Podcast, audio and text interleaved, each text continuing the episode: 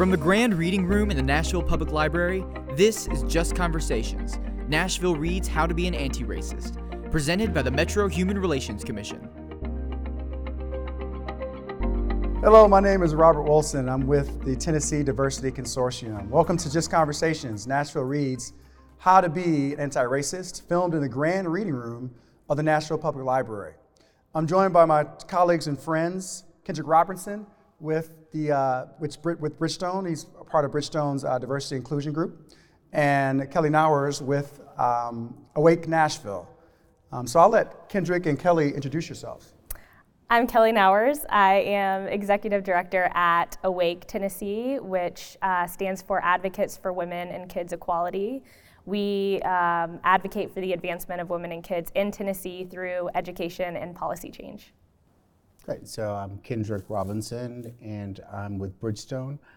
Uh, I provide oversight for the employer resource groups in an effort to advance Bridgestone's uh, diversity and inclusion strategy. Thanks.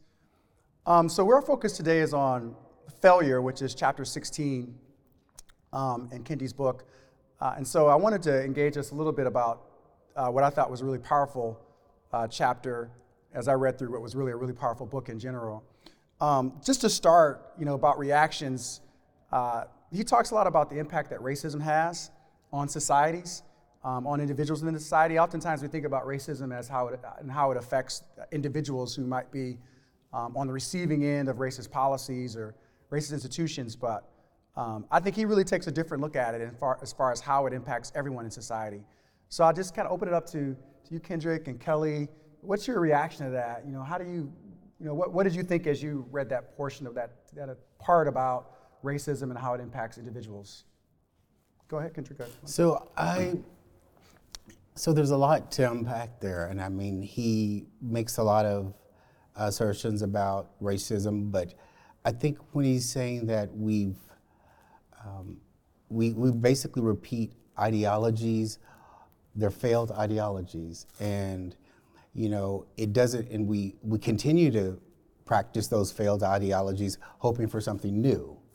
And so what happens is the impact builds over time uh, with everyone. It's affecting all the stakeholders, the groups who maybe are being marginalized or disenfranchised, and even those folks, again, who say, well, you know, I'm not racist, uh, you know, I'm for women, I'm for equity, but when you don't, you know, it's, again, he's just like, it's really just not enough to, he reinforces that idea of like, it's not enough to just be, I'm not racist, but mm-hmm. Are you anti-racist? Right. So right. It really does affect everyone because it affects our society, our interactions with one another, and, you know, it, it creates these barriers and challenges that kind of like we never overcome. Yeah, yeah, interesting. Kelli, what do you th- what do you think about it? Yeah, I just I think it's so important um, to look at the way racism affects every aspect of the individual, not just um, you know, in social interactions or the way you might typically initially think about it, but uh, healthcare, you mm. know, access to resources. If we're talking about um, startups and business, mm-hmm. just having the initial funding to start, you know, um, to spur on innovation. I think it's you look at every aspect of an individual's life, but also what's important and what, you know, he brought up throughout the book is the way that, you know, white supremacy culture affects white people. Right, right. And, and the people that right. are in those positions of power, whether it be, if whether we be talking about race or sex or gender, um, because it's holding those people to this standard that has been created a long time ago by s- very specific people, and it, you know, it, it, um, I think it creates a barrier to authenticity for mm. everyone, right? And like freedom for every person, even, um, even people in power, in positions of power, in whatever, you know, aspect you're talking about that. Yeah, there's been a lot more, I think, conversation about racism as. Yeah, you've seen some, you know, hashtags around racism as a pandemic, as a way of describing it, right? And that how it has such far-reaching effects on society and, you know, impacts how people interact with one another. I also thought about it, you know, t- t- just to add to it, I thought about it a little bit as, um, you know, we know that when people interact and when people collaborate, that it creates stronger results, you know, along those collaborations. And if there are barriers, like you kind of said, Kelli, if there are barriers that we're putting up that are artificial barriers, um, then that can have an impact, you know, a huge impact on, you know, value creation and solving problems across, you know, different segments of society. So I think in that respect, I think he's kind of spot on when he talks about racism in this way. There were a couple of um, a couple of things he he said that really struck me, that were different ways of perhaps thinking about topics and ideas that we've kind of known for a long time. So I want to dig into both of these. It's how he defines activism as changing policy versus changing minds. Because, you know, in the work that we do within T D C, and I know the work that both of your organizations are, are trying to do, um, is a lot about education and about educating people.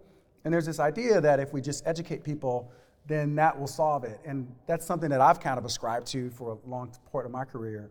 He talks about, you know, activism and, you know, are you trying to actively dismantle some of these institutions? And if you're not doing that, then, you know, constantly preaching to people, you know, changing minds is not going to be very helpful. What is your reaction to that one? I really, that, that one is one, because it creates for me a little bit of chicken and egg scenario, because how do you get people to buy into some of the activism if you haven't done the education in the beginning?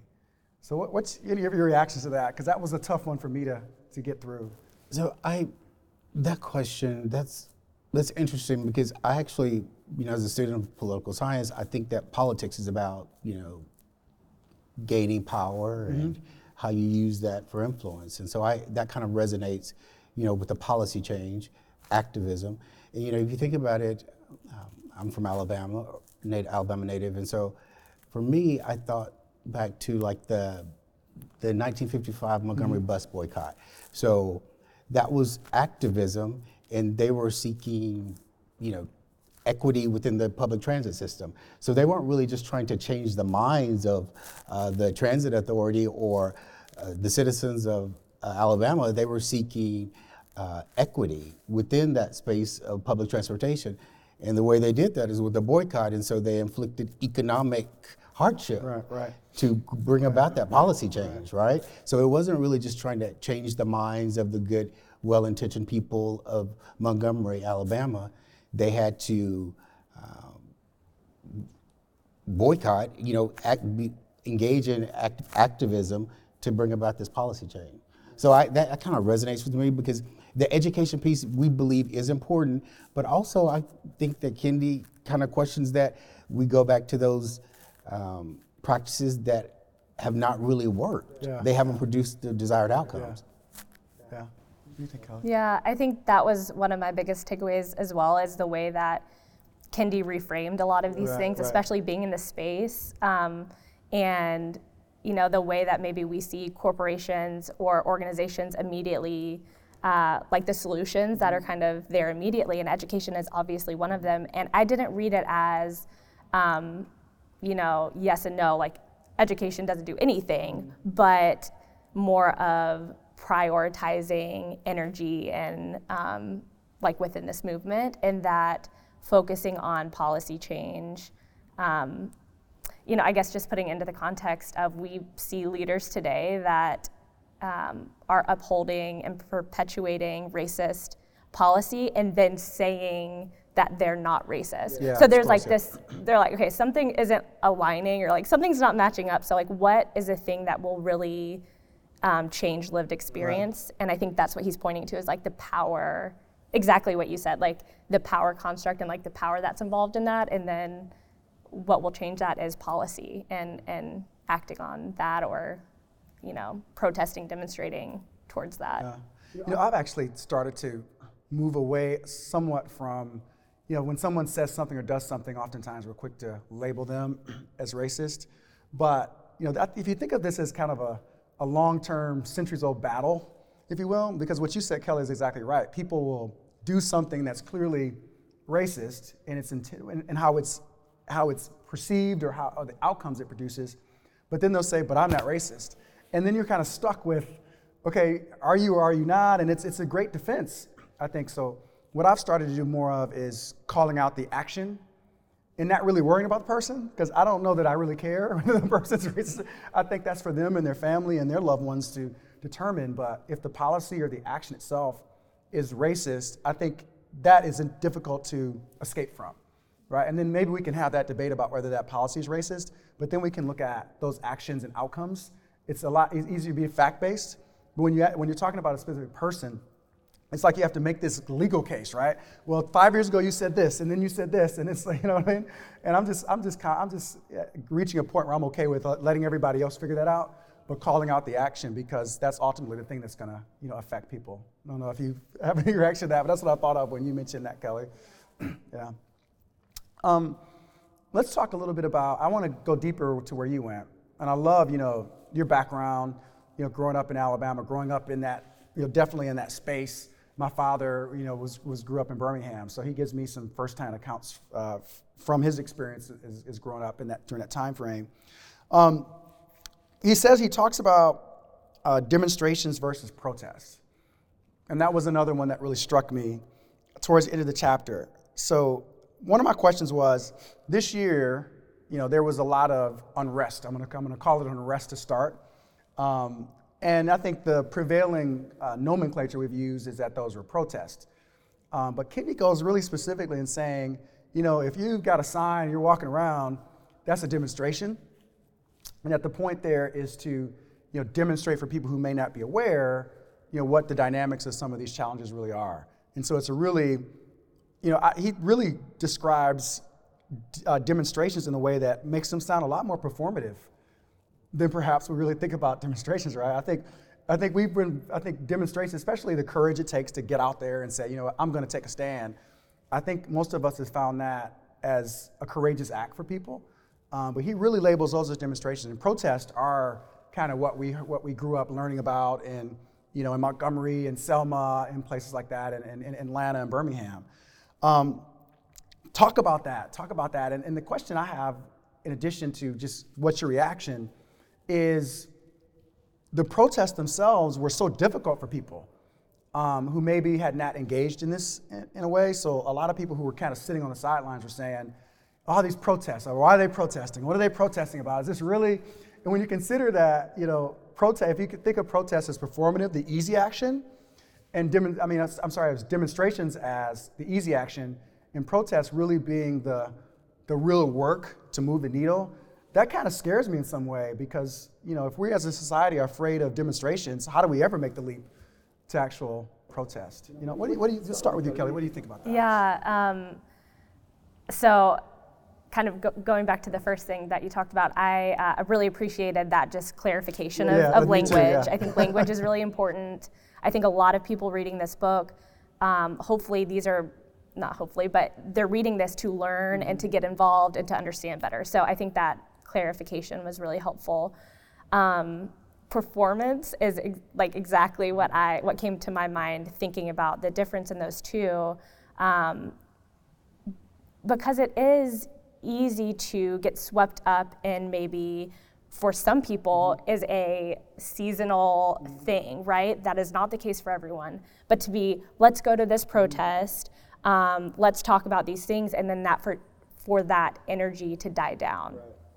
Um, and that does not change, that's not transformative. And um, I think that needs to be really clear and maybe called out mm-hmm. for some people. Um, And then, yeah, thinking about kind of long-term, like if there's already backlash to these demonstrations, right, right, right, right, right. you know, like then then what? But has there ever been a clear path to protest, right? Like there's always um, pushback and struggle, which which is why it's harder. So I think maybe the question we need to think about, or like I, I am thinking about is like, is this not, is this the right time, or how do we do it? But like, who are the leaders? Who are we following? Kind of like the strategy, like he talks mm-hmm. about strategy a lot in the book, um, and changing those concepts and ideologies so that when we do come up against pushback or opposition, that we are like equipped with the right, I don't know, right, but like equipped to know how to respond and then keep going even through that. So, um, I don't know if that makes sense, but that's just kind of like how, I, how I'm thinking about it yeah, right now, yeah. yeah.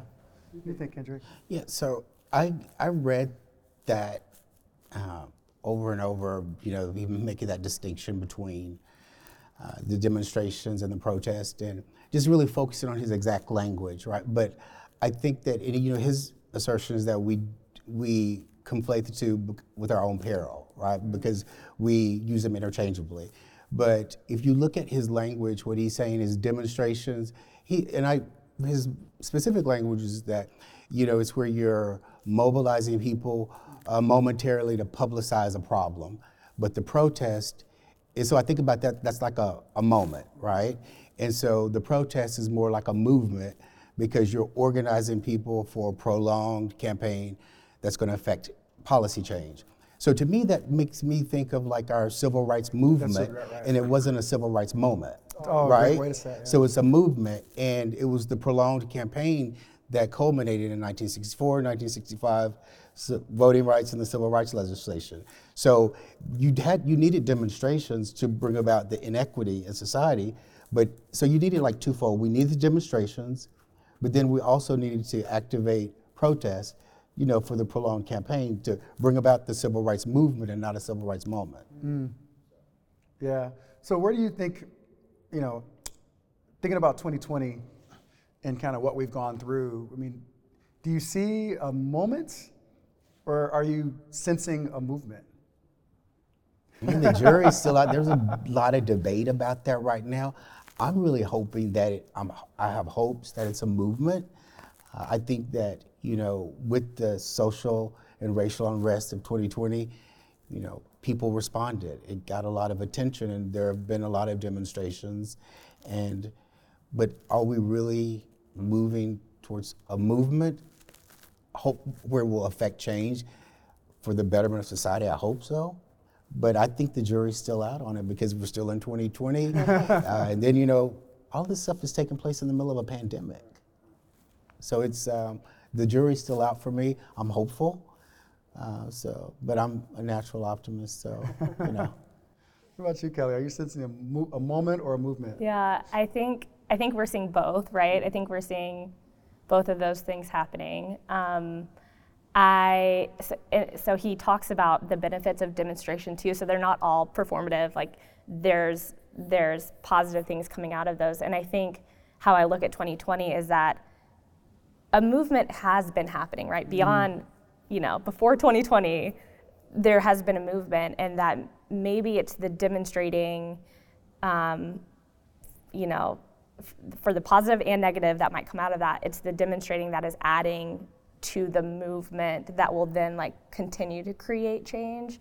And I'm an optimist too, so this is like my hopeful that, you know, more people that are really committed and learning and doing the work, Um, are giving money to Black-led organizations, um, are are kind of with it beyond just the protest or two, um, and are are just kind of like joining the the movement of it. So I guess I'm seeing both are happening, and hopefully, um, like into twenty twenty-one, it will just continue growing. Yeah. yeah.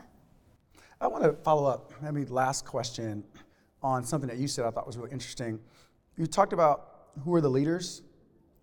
It's really interesting because, um, you know, even within my own firm and activities, we kind of asked that question as well. Like, who are the leaders? And what I've kind of put back to people is, you know, we're it. You know, I don't know what you're looking for. But I think people are so accustomed to, you know, the names that we grew up hearing about during the Civil Rights Movement in particular, that there was a group of people, you know, led by, you know, Doctor Martin Luther King Junior and others, but there was a group of people that we grew up learning about. And now it doesn't feel like there are those names that you can kind of hang your hat on in the same way.